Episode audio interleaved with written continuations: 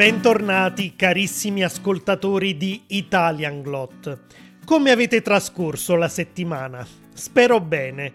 Qui nel sud Italia cominciano a salire le temperature e io in realtà non ne sono troppo contento perché soffro molto di più il caldo che il freddo. Oggi però non parleremo del sud Italia ma di una nuova regione dell'Italia settentrionale e per la precisione del Trentino Alto Adige. Come ogni mese è arrivato il momento di esplorare la geografia, il paesaggio, il clima, la cucina e la cultura di una delle 20 regioni italiane. Abbiamo cominciato diversi episodi fa da nord-ovest e in questo momento ci stiamo spostando verso est. Prima di partire per questo nuovo viaggio, però, vi ricordo che troverete la trascrizione completa di questo episodio con esercizi di comprensione sul vocabolario e su qualche elemento grammaticale sul mio sito italianglot.com. Vediamo innanzitutto gli aspetti geografici del Trentino Alto Adige, che è la regione più settentrionale d'Italia e confina a est e a sud-est con il Veneto, di cui parleremo la prossima volta, a ovest con la Lombardia, a nord-ovest con la Svizzera e a nord e a nord-est con l'Austria. In particolare, uno degli stati federali in cui è divisa l'Austria, che confina con il Trentino Alto Adige, si chiama Tirol, in italiano Tirolo. Perché è importante questa precisazione? Ve lo spiego subito. Come ormai saprete, ogni regione italiana è divisa in unità amministrative chiamate province. Il Trentino Alto Adige, è facile capirlo dal nome, ne ha due. Il Trentino, il cui capoluogo è la città di Trento, e l'Alto Adige, che ha per capoluogo Bolzano. L'Alto Adige, però, che ha una forte componente di madrelingua tedesca, ha un nome bilingue indicato ufficialmente anche nella Costituzione italiana, che è Alto Adige Sud Tirol, proprio perché sta a sud dello Stato federale austriaco del Tirolo. Così, mentre gli abitanti della provincia di Trento si chiamano trentini, gli abitanti della provincia di Bolzano si chiamano altoatesini o sudtirolesi. Il termine sudtirolese di solito si usa soprattutto per riferirsi alla comunità di madrelingua tedesca. Sia il Trentino che l'Alto Adige sono province autonome, cioè hanno un certo grado di autonomia legislativa, amministrativa e finanziaria. In Italia esistono cinque regioni che hanno questa caratteristica e si chiamano per questo regioni a statuto speciale. Una di queste l'abbiamo già incontrata ed è la Valle d'Aosta. La seconda è la regione di cui stiamo parlando oggi. Scopriremo le altre tre nei prossimi episodi. Da dove derivano i nomi delle province del Trentino e dell'Alto Adige. La parola Trentino deriva dal termine latino tridentum, che è il modo in cui gli antichi romani chiamavano la città di Trento per via dei tre colli o dossi che circondano la città. Il Dos Trento, il Dosso di Sant'Agata e il dosso di San Rocco, che per i romani somigliavano a tre denti, da cui tridentum. L'Alto Adige prende invece il nome dal fiume Adige, il secondo fiume più lungo d'Italia dopo il Po, che nasce proprio in questa provincia e che con i suoi 410 km di lunghezza attraversa tantissime città, tra cui anche Bolzano e Trento. Già che stiamo parlando di fiumi, passiamo alla geografia fisica, ovvero alle caratteristiche del paesaggio del Trentino Alto Adige. Questa regione è quasi completamente montuosa, con altitudini massime di 3900 metri, mentre le pochissime zone pianeggianti si trovano solo in corrispondenza di alcune valli.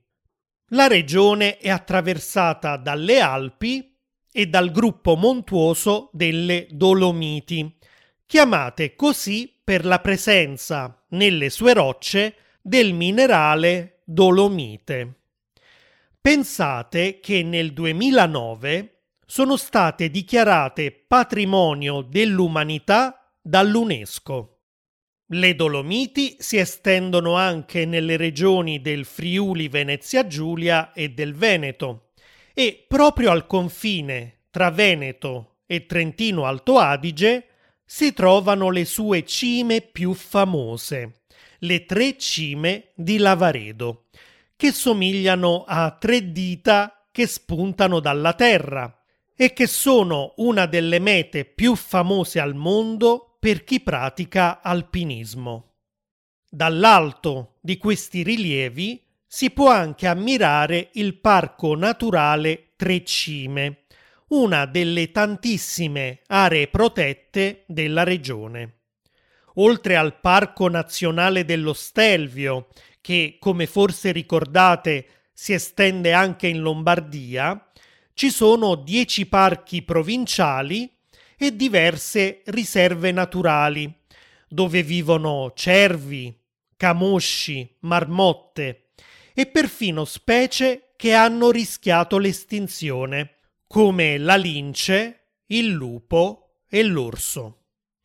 Alla fine degli anni 90 erano solo tre gli orsi presenti nelle Dolomiti del Brenta, ma per fortuna la popolazione è cresciuta negli anni fino ad arrivare a più di 50 esemplari.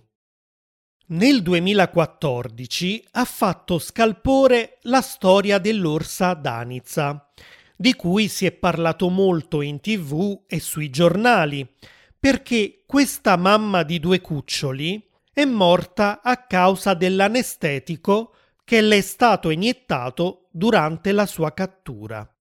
L'ordine di cattura di Danizza è partito quando l'orsa ha ferito un cercatore di funghi entrato nel suo territorio.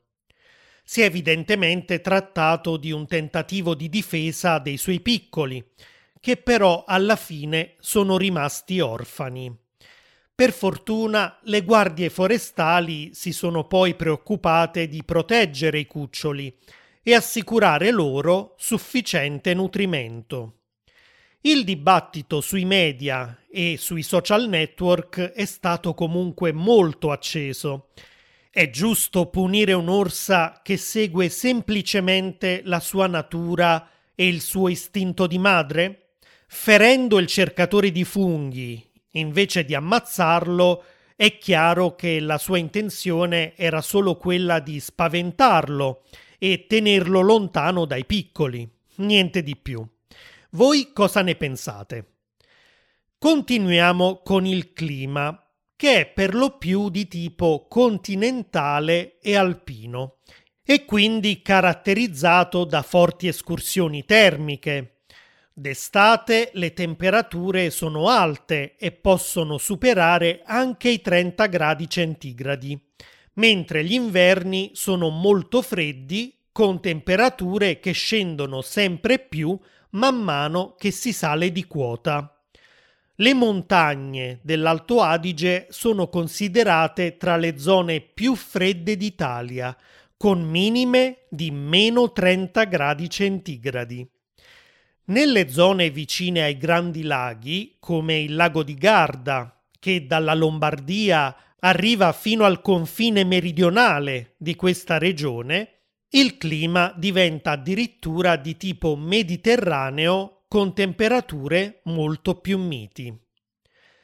Le zone più piovose della regione sono quelle meridionali e occidentali, perché qui arrivano i venti carichi di umidità dall'Atlantico.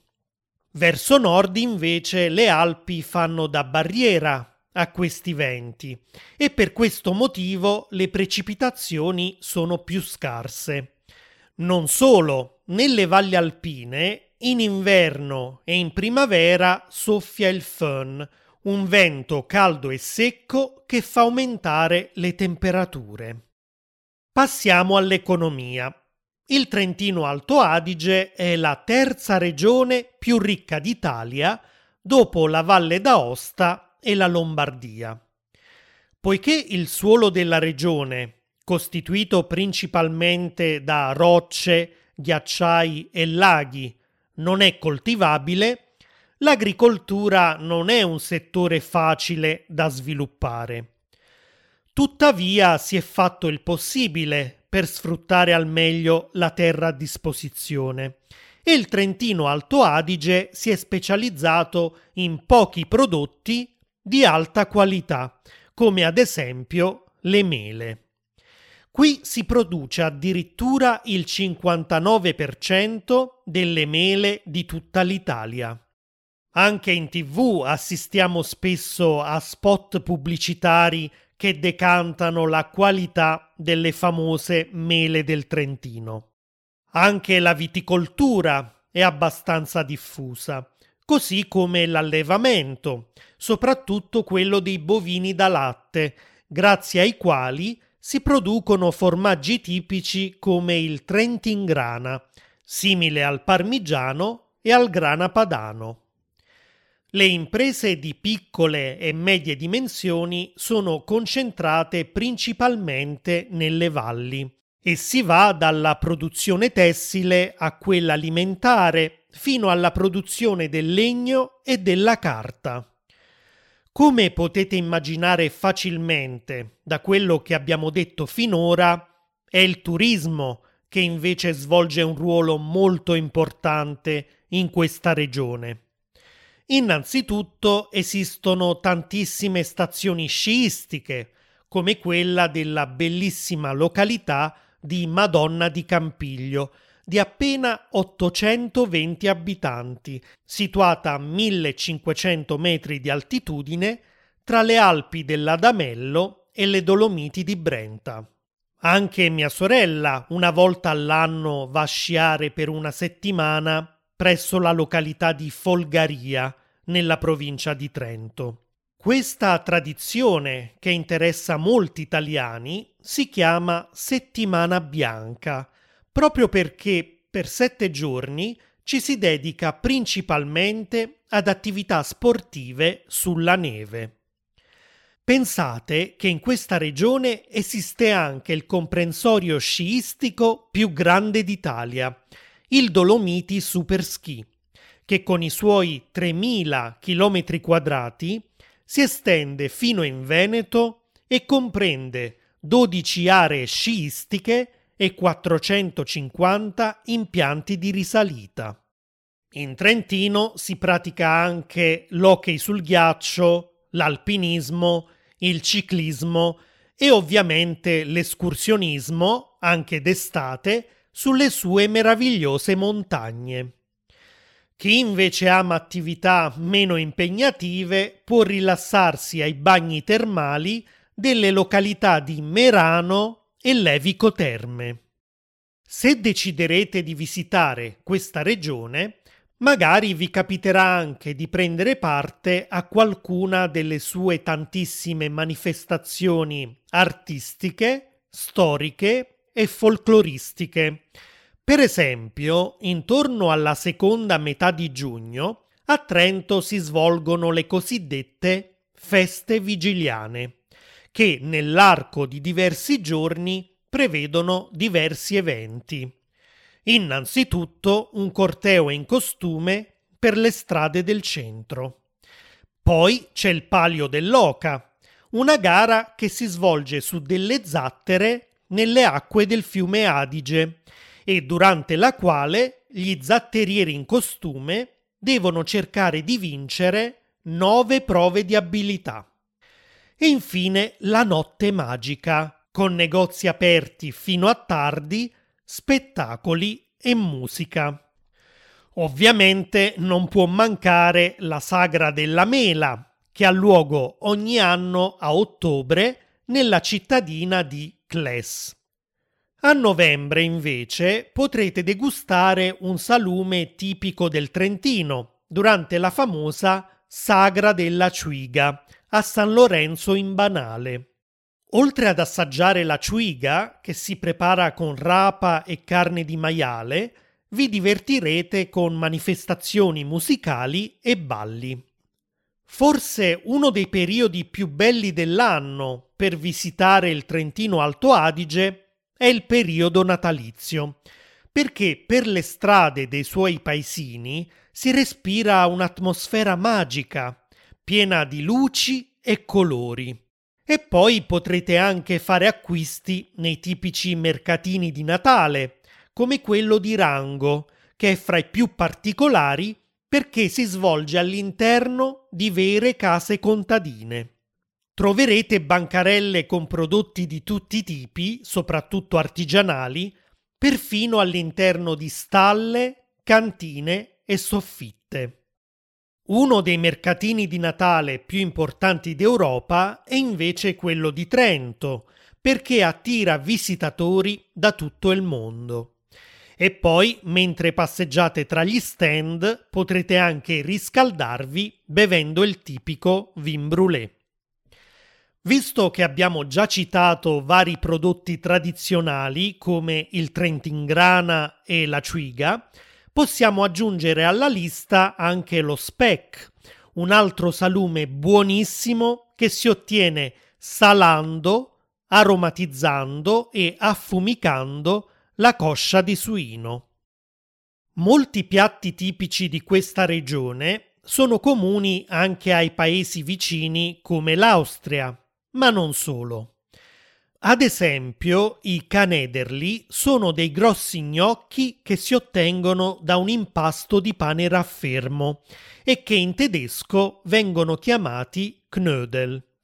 Oltre che nella cucina trentina e altoatesina, li ritroviamo perciò anche nella Germania del Sud, in Austria, in Cechia, in Slovacchia e perfino in Ungheria e in Polonia.